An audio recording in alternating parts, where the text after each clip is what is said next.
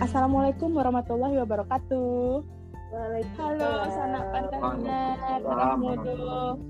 Nih, alah aduh bocoran suara-suara bintang tamu gitu ya.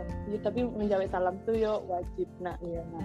Jadi ini sanak pandangnya uh, awak masuk di minggu ketiga bulan April, tapi tema awak masih alun cukup rasanya tema awak mau bahas untuk uh, abdi-abdi mudo di uh, nagari awak kona uh, salah satunya mungkin awak lanjutan cerita awak mengenai uh, CPNS yang masih berlanjut dari uh, bulan Maret datang. Nah, kok nak Cin uh, episode perdana nak Cin? Iya. Iku ada. Iya. Aduh, aku mah dia biasa Cin nak. Jadi sanak pandanga itu mungkin alah danga sabalunyo ado. Oh, apa ya host baru namanya Tia tapi aku manggil biasanya Icin. Nah nuna Cin. Coba ado Alah, kalau Tia kalian nggak kenal gitu kan? Itulah namanya. Itulah. Jadi nak Cin, minggu ketiga April kok awak kayaknya PNS lah semakin baki ngono Cin insan metu apalagi kabar uh, orang ah kabar bila kabar kan sekitar Maret April kok ha. Ada tanggal uh, sebelum-sebelumnya lah banyak orang uh, eh, apa kawan-kawan sana-sana awak yang ASN kau undang. Kini lo yang kawa undang. Tapi sebelumnya Cina masih tekanan sih dulu kalau kita Bu Susi tenggelamkan nah itu tuh nah ada tagline Bu, Su Bu Susi Puja Stuti iya iya itu. mana tenggelamkan iya tuh iya tuh itu kayak tagline untuk menjago lawi dan perikanan awak yeah. sih? Tapi itu tuh membekas mana di awak nah itu kok dulu ASN Mudo awak dari Piaman asli Piaman. Namanya udah Asrar Chaniago deh.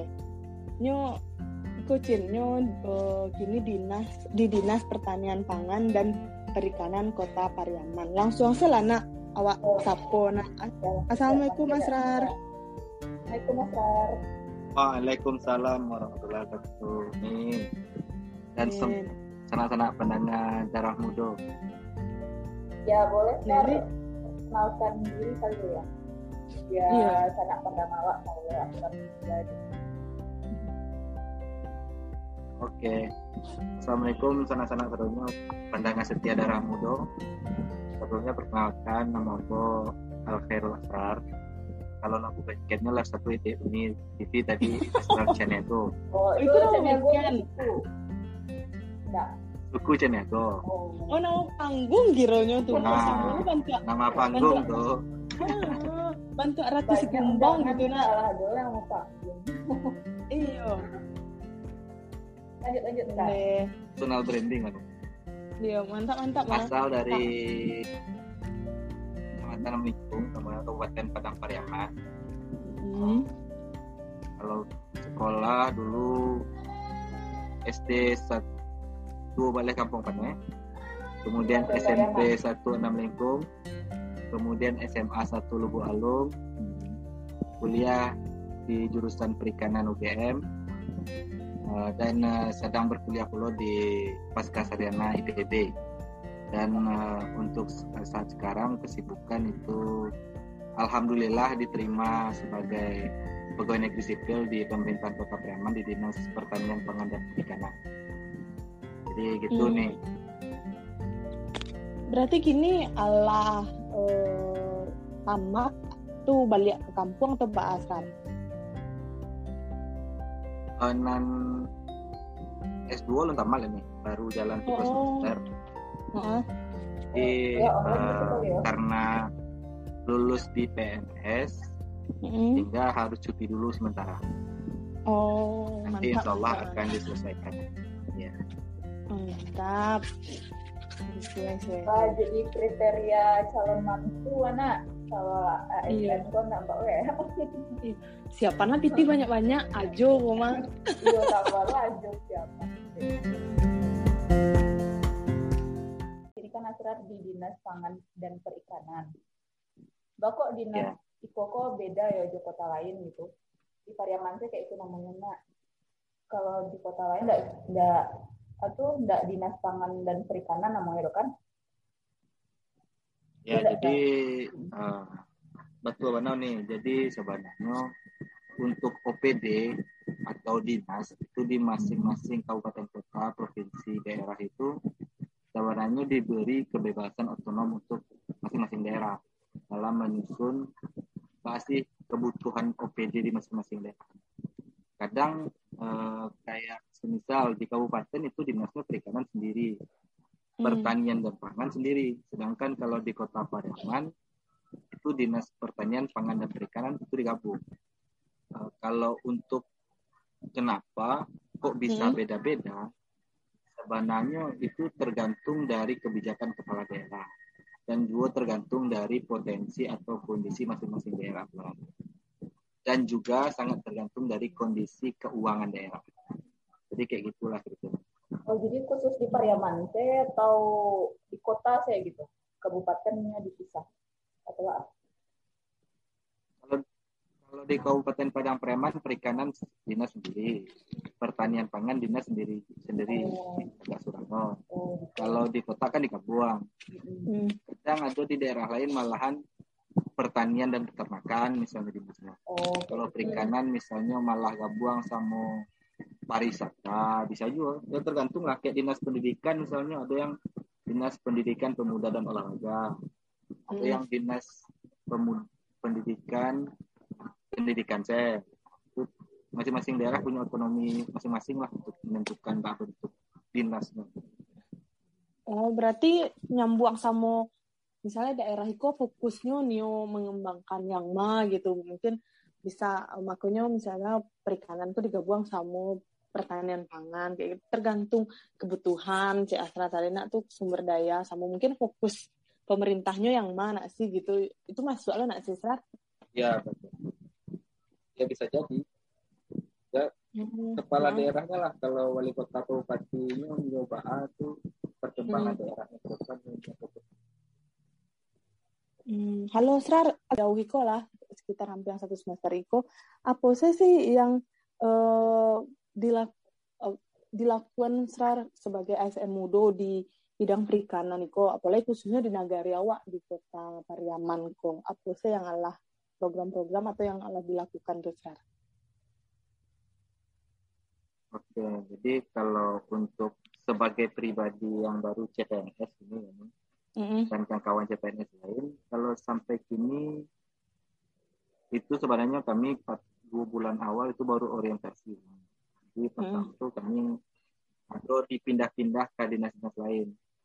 Tujuannya mm. ya bisa saling kenal lah Ah, dan itu tergantung daerah masing-masing loh sebenarnya. Tapi di kota Preman kayak itu kota. Dan untuk program sendiri karena sekarang masih di awal tahun untuk kegiatan itu masih alun berjalan secara efektif lah karena masalah anggaran kan masih alun turun sebenarnya kegiatan. Tapi berdasarkan uh, cerita-cerita sama senior-senior yang kan tua nan di kota Preman dan khusus bidang perikanan di bidang awak itulah dia ke kegiatan di penangkapan sama budidaya perikanan. Jadi kalau Pariaman kan emang di daerah pesisir. Nah, jadi untuk penangkapan ikan nelayan-nelayan itu lebih banyak fokus dibantu di sana sama yang pembudidaya ikan. Untuk contoh, kalau mungkin di tahun-tahun sebelumnya kayak atau pemberian bantuan kapal atau mesin kapal alat tangkap. Pinan untuk pribadi selama tiga bulan awal tuh untuk kegiatan alun berjalan sih itu. Benar. Uh, jadi yang dipindah-pindahan tadi itu uh, di dinasnya masih yang sesuai satu sama bidang atau bisa jomplang misalnya ke pendidikan atau kebudayaan gitu atau masih ke bidang-bidang yang sama gitu kayak random nih. Jadi petang kalau Asra sendiri itu di pariwisata, di perhubungan, malo di kantor camat, oh, di dinas capil, sekali seminggu tuh pindah-pindah tuh. Hmm, gitu loh ya. Nah, per orang atau di kelompok bulan kemarin tuh. gue kelompok gitu baru dipindah-pindahan besar sabananya per orang gitu jadi semua CPNS baru itu dipindah-pindah hmm. tapi di satu tempat itu ada kawan biasanya ada lima orangan jadi sekalian awak kenal sama kawan-kawan CPNS yang lain Oh, oh itu kelihatan. Dan melihat budaya-budaya kerja masing-masing dinas, masing-masing dinas itu kadang budaya kerjanya kan beda-beda. Mm-hmm. Suasana lingkungan kerjanya kan beda-beda. Mm-hmm. Hmm. Serar, kalau berarti kalau yang ke bidang asrar surang, asrar itu bidang perikanan berarti nak. Uh, itu Allah hado Allah hado misalnya turun ke masyarakat atau bikin apa gitu yang spesifik di bidang asrar surang gitu. sudah. Itu kalau turun ke masyarakat itu sudah pasti. Karena uh, tujuan dari ASN itu adalah kan pelayan masyarakat sebenarnya. Uh, prinsipnya kan gitu jadi kalau untuk kegiatan yang langsung ke masyarakat selain adanya bantuan dan lain-lain dan di kota Pariaman itu banyak adanya namanya Pokmaswas namanya. Jadi menginisiasi kelompok-kelompok atau orang-orang di daerah di desa menjadi kelompok pengawas perikanan. Tujuannya itu adalah menjaga lingkungan perairan, baik itu lingkungan perairan darat kayak sungai atau ada telaga atau laguna dan bisa juga pantai. Oh, uh, berarti tujuannya ya biar sumber daya di wilayah itu tetap terjaga. Dari tujuh yang ada di dunia, enam ada di Indonesia. Dan dari hmm. enam yang ada di Indonesia itu di Sumatera Barat itu ada lima jenis atau ada enam loh malahan setelah jenis ada di Sumber oh, dan banyak, di ya. kota Pariaman itu ada tiga jenis yang ada di Penangkaran jadi alasan kenapa penyu harus dikonservasi itu pertama kemudian ya. selain itu alasannya kenapa harus dikonservasi ya kalau di secara keilmuan kami di konservasi itu menjaga alam itu sebenarnya untuk uh, mempertahankan keberlanjutan kehidupan manusia sendiri. Ya, ya, ya. Jadi, uh, baik itu penyu, baik itu terumbu karang, baik itu hutan mangrove, padang lamun, itu emang harus dijaga karena sumber-sumber di alam itu kan ada sistem ekosistem namanya. Jadi secara ekosistem itu kan semuanya saling terkait. Kalau iya. hilang dia pasti berpengaruh ke yang lain. Ya, Kalau penyu dado, penyu dado, keseimbangan ekosistem dado. Penyu dado, terumbu karang pasti tidak terjaga. Terumbu karang dado, ikan dado lah. Ikan dado manusia makan juga. Nah, kan iya. itu jadinya. Nah, ada yang tadi ambil. Nah, sangkunya nak. Sangku sangkunya pasti ada tapi. Hmm. Serar, kalau um, kalau dalam konservasi penyu kok berarti telurnya itu tetap diambiakkah untuk kan kalau setawa telur penyu kok sama eh, telur katuang nggak sih telur penyu kok iya, iya. ah iya, telur katuang itu tuh ah nah, tuh itu tuh ah, itu kan dimanfaatkan deh orang nah misalnya dikonsumsi gitu. Nah kalau pas di konservasi itu telur penyu tuh diambil lo atau enggak aturannya? Do penyu dado terumbu karang pasti enggak terjaga terumbu karang dado ikan dado lah ikan dado manusia yang makan juga. Nah iya. itu jadinya. Nah ada yang tadi ambil. Nah, sangkunya nak. Sangku sangkunya pasti ada tapi hmm kan oleh awak dikonsumsi. Nah nah kalau pas ah. dikonservasi itu taluannya tetap diambil atau tidak sih aturannya gitu? Oke. Jadi pertama masalah kalau dikonsumsi komen ini. Jadi kan okay. ada kepercayaan di masyarakat bahwa telur penyu kok memiliki iya namanya itu manfaat. Khasiat. Itulah maksudnya khasiat. Yeah. nah mitosnya kan kayak gitu. Padahal hmm. itu semuanya hoax tuh hmm. jadi sebenarnya telur penyu itu yang tinggi di dalam kandungan itu adalah lemak dan lemak itu hmm. lemak sama kolesterol dan itu sangat berbahaya sama oh. orang-orang yang anti terhadap itu kan kolesterol oh, berbahaya lebih baik tidak usah dikonsumsi malah ya tidak usah dikonsumsi oh. dan kemudian kan berdasarkan penelitian di dalam penyu dalam taluran itu malah mengandung ada logam berat, plastik, mikroplastik. Jadi hmm. berbahaya sebenarnya untuk dikonsumsi. Tapi kan dek karena adanya mana mau ya mitos ada khasiat makanya orang mengkonsumsi itu. Itu secara uh, anu tuh secara manfaatnya dan kemudian hmm. secara aturannya mem membiak telur penyu di alam dan untuk dikonsumsi itu dilarang secara undang-undang.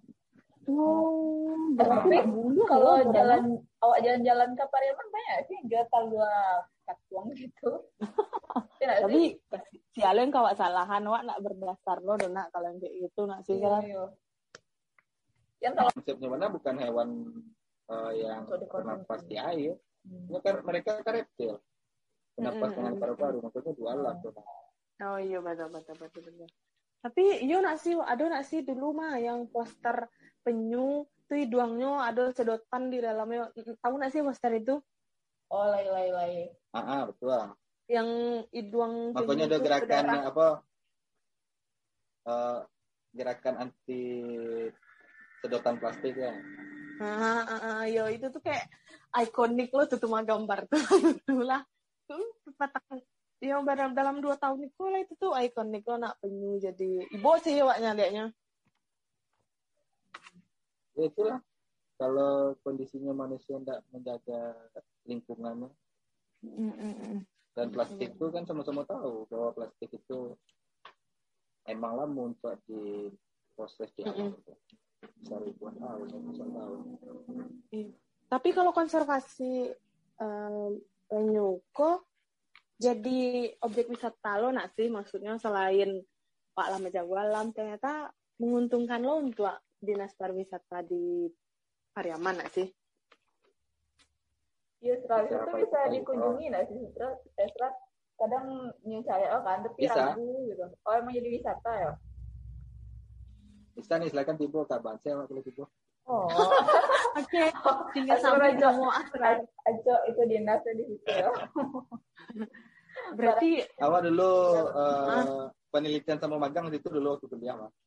Oh, berarti konservasi kok selain ya emang keseimbangan ekosistem tuh untuk pariwisata bisa lo kan mendongkrak namu Pariaman lo kan jadinya. Iya iya. iya. Berlalu tiketnya tuh sekarang mungkin bisa dalam aman aman. Gratis ya. Sebenarnya kalau di konsep konservasi itu sebenarnya bukan hanya menjaga ya. Mm-hmm. Di konservasi itu konsepnya itu ada tiga ada Apa perlindungan. Pertama perlindungan, kedua itu uh, pemanfaatan, mm. dan yang ketiga itu pelestarian. Jadi di dalam konservasi itu mm. awak tuh tidak hanya melarang orang melindungi terlalu atau ah, cuma hanya itu tapi hmm. dalamnya tuh emang harus ada pemanfaatan hmm. Tapi pemanfaatan yang terbatas masih yang terbatas tuh yang tergantung alam tuh bisa mentolerir pemanfaatan tua sampai mana dan itu yang harus hitung hmm, jadi okay, Uh, salah satu pemanfaatan dalam konservasi ya wisata. Kalau di kami di konservasi namanya kan ekowisata. Hmm. Dan ekowisata itu bukan kayak wisata yang lain yang masif gitu yang bisa banyak-banyak atau banyak ada namanya uh, pembatasan gitu jadi untuk itu acara lingkungannya biar tetap bisa terjaga alamnya mm -mm. gitu nih mm. Oke oke oke. Senar, tadi kan awak mau tahu konservasi penyu dan talua katuang lagi itu kan kayaknya kalau di Priaman tak lapih sama uh, namanya mangrove nak. Beberapa bulan patang nah, ini kan ada lo ke mangrove Pariaman. Itu mungkin itu mangrove-nya berarti Allah di uh, kelola pemerintah kota Pariaman atau Samosia gitu yang ngelola. Terus pengelolaan mangrove tuh ngaruhnya ke sumber daya lawi itu basi gitu uh, alur kenapa mangrove-nya bisa mempengaruhi sumber daya perikanan lah gitu atau pangan lainnya. Boleh diceritakan nak? Oke, untuk mangrove itu semua hmm. wilayah mangrove adalah uh, wilayah konservasi. Hmm. Jadi kalau ada lahan mangrove itu pasti akan dikelola oleh pemerintah. Kalau kini yang mangrove di kota ada sebagian yang dikelola di kota, ada sebagian yang dikelola oleh provinsi. Mm-hmm. Bedanya apa tuh, Sar? Maksudnya kenapa mm, provinsi ngambil alih lo gitu? Jadi ini kok kan soalnya uh, Indonesia itu dalam kondisi apa namanya transisi lah nih. Jadi hmm. berdasarkan uh, Undang-Undang nomor nomor 31 tahun 2012 itu kan kewenangan pengolahan laut itu kan pindah dari kabupaten kota dan provinsi atau kabupaten. Hmm. Nah, jadi dan venue itu sendiri kini dikelola oleh provinsi gitu. Kayaknya hmm, berarti Hmm, berarti enggak enggak di kota Pariaman tok doyo gitu. Ah. Berarti lebih ke provinsi. Kalau dampak mangrove tadi ke uh, sumber daya perikanan itu ada nggak sih, Fran? Sangat berpengaruh. Hmm. Jadi fungsi mangrove kalau untuk sumber daya perikanan karena mangrove itu kan sampai ikan beranak pinak gitu mangrove. Oh berarti di bawah mangrove tuh ikan gitu banyak ya sebenarnya? Iya, kalau secara sistem ekologinya kayak gitu. Jadi ikan tuh e, beranak pinaknya di mangrove. Nanti kalau ala kalau dewasanya kan ya ke laut Australia. Tapi tidak hmm. semua jenis ikan ya. Dan di Berarti mangrove ikan... pun eh, kan uh. Jadi apa nih? Halo, lanjut, Sar. Halo. Jadi itulah fungsi mangrove. Selain itu kan mangrove pun uh, untuk penahan abrasi uh, di pantai, bisa untuk penahan angin kan untuk orang yang di darat. Malahan hmm. kayak di Aceh itu ada hasil penelitian mahasiswa dokter IPP pernah waktu itu. Hmm. Fungsi mangrove tuh di Sabang tuh malah sangat berpengaruh nyata terhadap menahan ombak tsunami di Pulau Sabang oh iya mana jadi banyak lah fungsi fungsi tanggul gitu nak uh -uh. Hmm. berarti yo menurutku Heeh. Tado lah sana untuk merusak alam tuh berarti. Iya. Berarti nyo saling nyo rusak cie bisa merusak merusak yang lain gitu. Jadi kalau menjaga mangrove berarti wak masuk menjaga ikan-ikan dan makhluk-makhluk hidup yang hidup di bawahnya gitu nggak sih aturannya? Yo menjaga keseimbangan ah kehidupan ekosistem lo hmm. berdampak lo ke kehidupan manusia Yo. gitu kan untuk anak cucu awak nanti. Hmm. Uh, serar tuh serar. Uh, belum nanya kok. oh ya, uh, kan kami kepo di IG nak Star. Ya. Uh, bentuknya Surarko aktif mana gitu waktu kuliah. Uh, ada ikut IKMP Jogja gitu. Terus ini uh, join Minang Main Baulo gitu nak. Sebenarnya value aku yang Askar cari gitu. So soalnya kan sedangkan kerja serasa lah jalan gitu. Bapak mesti ikut kegiatan-kegiatan kayak gitu kan karena awak punya prinsip yang dia dia orang kayak yang dulu dulu dan itu kan hadis juga nah karena bahwa hmm. sebaik-baiknya manusia adalah manusia yang bermanfaat bagi lingkungan dan lain itu punya itu jadi walaupun awak punya pekerjaan lah punya banyak atau lah punya pengalaman banyak semua itu kan hanya untuk pribadi ya. dan di luar bisa menjadikan potensi-potensi Nawado itu harus bisa berikan ke yang lain. Dan untuk Tapi kan Bane ya tadi kan Asrar ngecek Karajo itu kan bawa pribadi. Tapi kan Asrar uh, CPNS gitu ASN kan itu pelayan masyarakat. Jadi kan lah ber, berguna aja lah untuk masyarakat gitu kan. Itu jadi uh, lebih spesifiknya lah gitu bahwa aku asrat ikut minang main bau aku value value yang itu lebih khususnya yang Asra cari dari situ gitu. Merasa ingin bermanfaat di bidang apa gitu gitu misalnya. Wah, kalau kita di PNS kan itu di ruang lingkup awak di pekerjaan awak saja nih. Awak tidak bisa untuk berinovasi lebih dari ruang lingkup awak. Tapi kalau misalnya awak di pergerakan sosial itu atau di organisasi yang eh, yang menambah gitu itu kan awak bisa bergerak di luar batik yang ala itu di pekerjaan sendiri jadi sebagai contoh oh, iya. kayak misalnya batang nih selama covid ada kira-kira tiga bulan lah kan dari kuliah masih jalan mm-hmm. tapi karena di kampung mau di kampung dan melihat kondisi kampung sama kawan yang mahasiswa pada pulang ke kampung dicobalah di tumpuan itu maja anak sekolah SD gitu adik-adik anak sekolah SD yang sekolahnya online tugas menumpuk tidak tahu bertanya kamar karena itu ke sawah. Bertanya kayak nggak bisa. Ya kami kami mahasiswa lah kemarin coba untuk majuan sedikit membantu lah gitu jadi anak sekolah. Jadi mungkin karena Allah terbiasa baik pula. Jadi kalau manuang tuh kayak ada yang kurang sih cocok manuang atau sapo kok iya cocok manuang sapo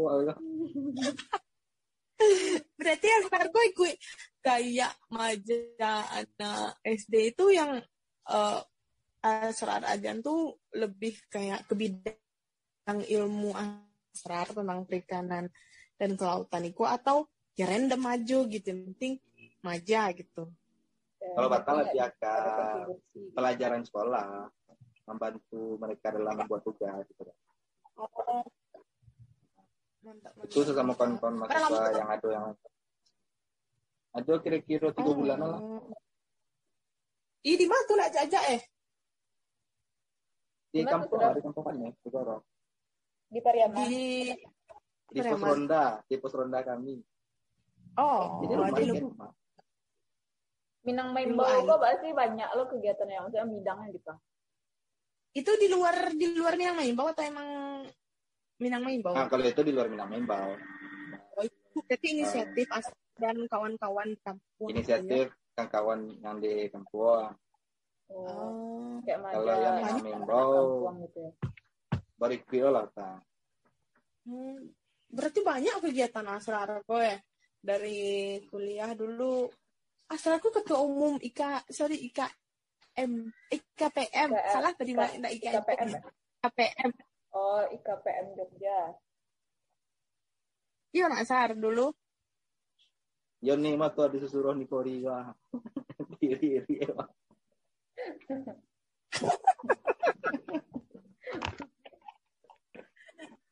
uh, yo share baal perasaan yang asal asal rasuan uh, atau dia punya banyak kegiatan yang kayak gitu yang dia merasa bermanfaat di masyarakat menolong uh, mengajar adik-adik di kampung untuk bantu itu tuh baal gitu rasa senang itu kayak mah gitu. perasaan puasnya Kalau... tuh kayak mah gitu perasaan puas tuh saat orang itu merasa mana maksudnya nana awak bantu misalnya bantu orang tuh merasa terbantu di sini lah karena saat orang tuh bisa galak tersenyum dengan apa yang lakukan. Kayak posisinya cuma seperti itu. Kalau misalnya disambut kepuasan yang luar biasa banget sih itu merasa tidak ada tuh yang harus terlalu dibanggakan atau apa ya biasa aja.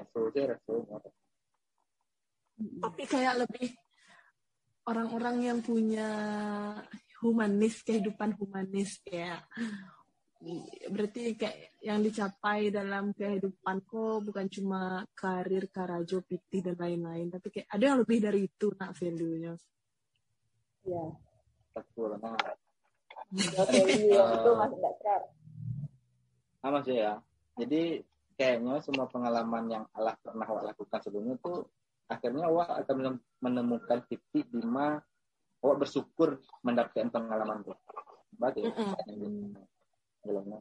Jadi contoh kayak Astra dulu di waktu kuliah misalnya lumayan lah ikut kegiatan-kegiatan lain atau beraja lah misalnya public speaking gara-gara organisasi segala macam. Akhirnya untuk awak maju di lingkungan kerja misalnya gini awak maju ke apa awak nak cangguang lagi gitu oh iya nak itu adalah menjadi Iya. hal yang biasa awak gitu. Dan awak untuk bisa bersobo atau berdiskusi sama mungkin orang yang Allah kadang lebih kadang pada awak atau punya jabatan lebih tinggi ialah terbiasa lah gitu saya kira jadi awak lah nggak canggung lagi gitu Pak. berurusan dengan hal-hal seperti itu Iya kan kalau kecek berkata awak kini kok adalah cerminan dari apa yang Allah awak lakukan ke Patang. jawaban jawabannya Nah. Jadi dulu dulu eh, junior bertanya waktu tamat kuliah tuh, bang, waktu bisa bang tamat tepat waktu, masih tepat waktu, nilai keindahan Allah, terus aktif lu di banyak organisasi. Mhm, itu tips tuh semua bisa lo jadi PNS kini ya. Tipsnya. Ah, jadi sebenarnya eh, penilaian awak itu awak tuh pasti akan jadi apa yang awak pikirkan. Oh, oke. Contoh, apa yang awak pikirkan tuh pasti akan terjadi. Contoh, saat awak Mhm. berpikir bahwa aktif di organisasi akan menghambat kuliah dan akademik awak, ya pasti akan terjadi. oh iya Wah pikir aktif organisasi kuliah awak pasti lambat sama ya, nilai pasti pas-pasan. Hasilnya oke, ya kayak gitu. Tapi saat awak berpikir, ya udah, awak aktif organisasi, insya Allah kuliah aman lancar, nilai insya Allah aman insya Allah terjadi lagi gitu. Jadi akhirnya otak itu secara tidak sadar akan maset diri awak menjadi apa yang awak kecil yang awak pikirkan di awal itu. kita membantu gitu kan dia lancar kegiatan wak segala walaupun bentuknya banyak banget Tapi ya, intinya tetap harus pandai-pandai membagi waktu. Kan. Bagi waktu, skala prioritas, harus harus pandai. Terus aktif-aktif yang bantu-bantu itu sejak SMA atau tertarik sejak kuliah teh? Kalau saya kuliah nih, SMA, SMP, OSIS, nggak pernah ikut. Oh, nggak pernah ikut os, nggak pernah ikut osis. Osis Nggak pernah ikut OSIS, organisasi apa, segala macam, nggak pernah. Oh, gitu. Tiba-tiba sih tertarik pas kuliah gitu ya? Tiba-tiba tertarik atau ada Tertarik sih. panggilan jiwa gitu? Ah, panggilannya. Nggak lo tahu ini berjalan betul sih kan? Hmm. Tapi pertama kali mencoba untuk kegiatan untuk pengadang tuh selama kuliah tuh jadi pernah jadi ketua panitia dulu. Oh, yang IKPM toh? Nah itu pertama kali.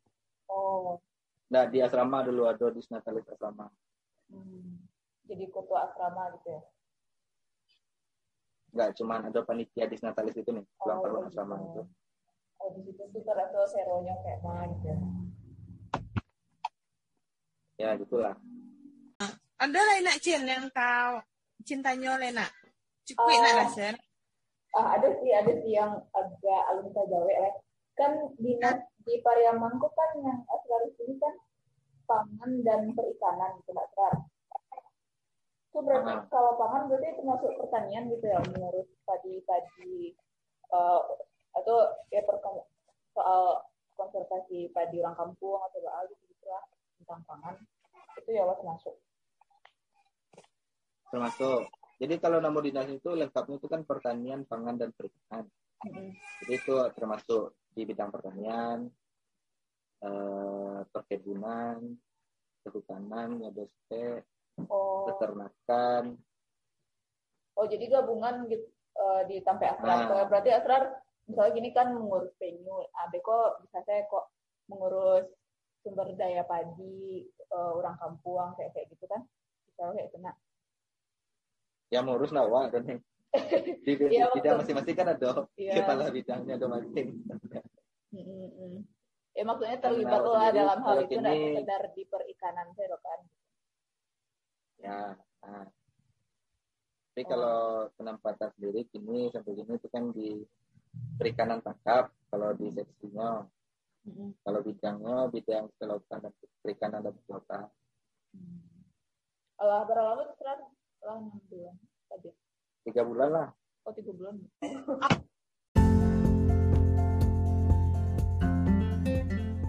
aku di bidang bidang lapangan gitu loh kayak bagian ya pertanian perikanan pangan gitu loh kan. Bukan yang administratif mana gitu.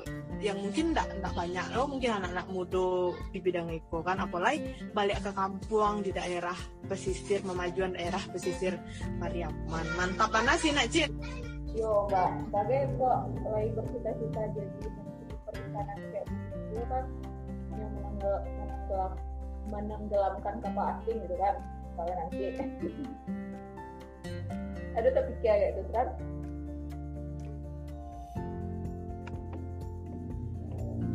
Kalau misalnya itu harus tenggelamkan cuma makan tuh yang penting makan ikan banyak-banyak biar pintar. Oh iya biar pintar.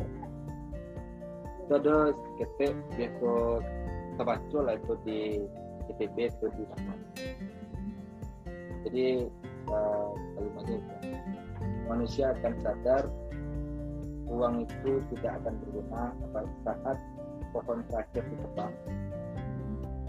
Saat ikan terakhir ditangkap dan saat harimau terakhir dibunuh. Jadi intinya ya manusia itu pada pasti akan tergantung dengan alam. Iya betul menjaga alam itu sangat ya nomor satu lah. Dijaga lah itu Pak. mulai dari hal kecil kecil apa tidak makasih ya Ha? Semoga Ya, ngacin. ya sama-sama nih. Mohon maaf. Mohon maaf kalau ada kurang salah. Ya. Mas. Sama sama. maaf. Ya semoga sanak penangan dapat dapat informasi lo kayak banyak dari obrolan awak sama si Asrar kini kan yang kerajo di dinas pangan dan Deko mantap untuk pantun cik lu kok. Ikan hiu makan tomat. apa lanjut mbak bisa mbak Hiu sanak cinta sangat. Mantap. Assalamualaikum warahmatullahi wabarakatuh. Sampai jumpa di episode selanjutnya sana. Wabarakatuh